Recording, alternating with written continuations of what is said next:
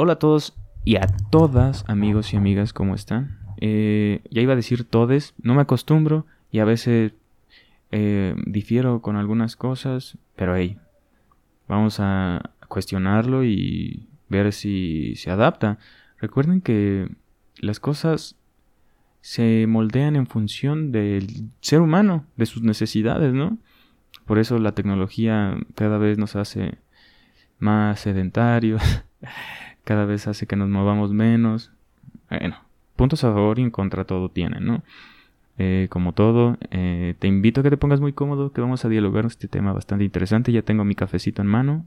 Ahorita estoy tomando uno de vainilla.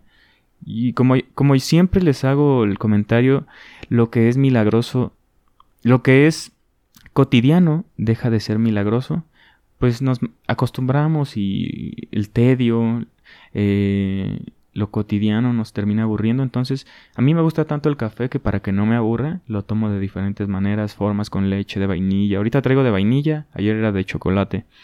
Pero bueno, el día de hoy vamos a hablar de este tema bastante interesante, que es el cambio. Cambios extraños que hay en mí. Lexi, ¿sabes de dónde es esa canción? Cambios extraños que hay en mí.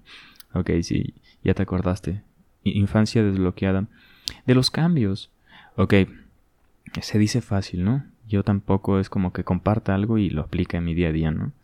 Es un proceso y es lo que todos tenemos que entender. Tampoco se me vea como una figura mesiánica o alguien, no, soy de carne, pelo, uña, como cualquier otra persona, como tú y como yo. Entonces venimos a aprender y en el proceso está equivocarse. Sí o sí, siempre. Porque no dominas ese arte todavía.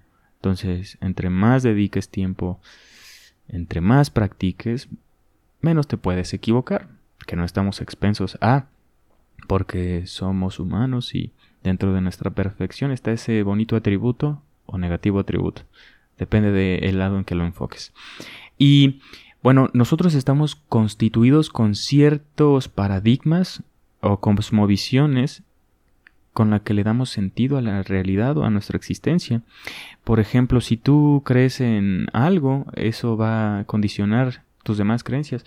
Por ejemplo, si tú crees que todo es material, que tu esencia la adquieres mediante la interacción con los demás, de afuera hacia adentro, pues difícilmente puedes cambiar algo de, de adentro hacia afuera porque se contradicen esas ideas, ¿no? Entonces, yo digo que debemos ser este indulgentes con todo, ¿sabes?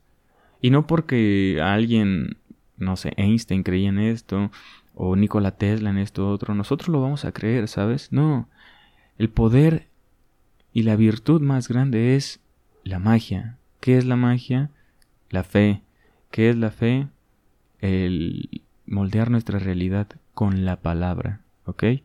Esto es muy importante. Verbalizar. Cantar. ¿Estás entendiendo lo que te estoy diciendo?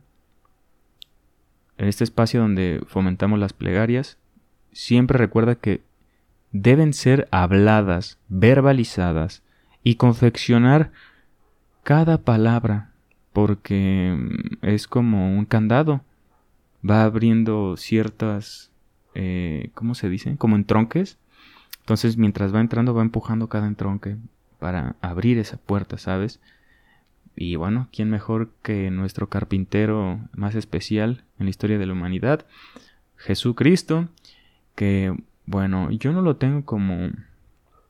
No sé, yo lo tengo como una figura, como un profeta, de los más grandes y más lúcidos, pero figuras mesiánicas lo hay por todo el globo, ¿eh? Eh en la India tienen a, a sus propias figuras, eh, no sé, por ejemplo, en, Ay, en estos países orientales, ¿cómo se llama? Bueno, tienen a Buda, en Arabia a Zoroastro, a Mahoma. Por igual todos fueron eh, profetas. Entonces, pues no hay ídolos, solo hay una energía. Y esa energía está dentro de ti. ¿Sabes? No, no necesitas arrodillarte frente a una imagen que fue confeccionada por otro ser humano, ¿sí me entiendes? Ok, o sea, esa piedra le atribuiste virtudes mágicas, pero la magia está en ti, en tu palabra. ¿Lo entendiste hoy?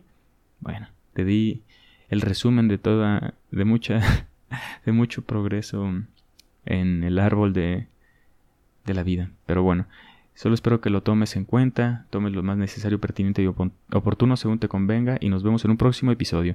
Por favor, amigo mío, si esto te gustó y te sirvió, sígueme en Instagram porque estoy iniciando mi carrera como escritor, poeta. Sí, así. ¿Por qué no? Vamos a intentarlo con todo el amor y con todas las ganas del mundo.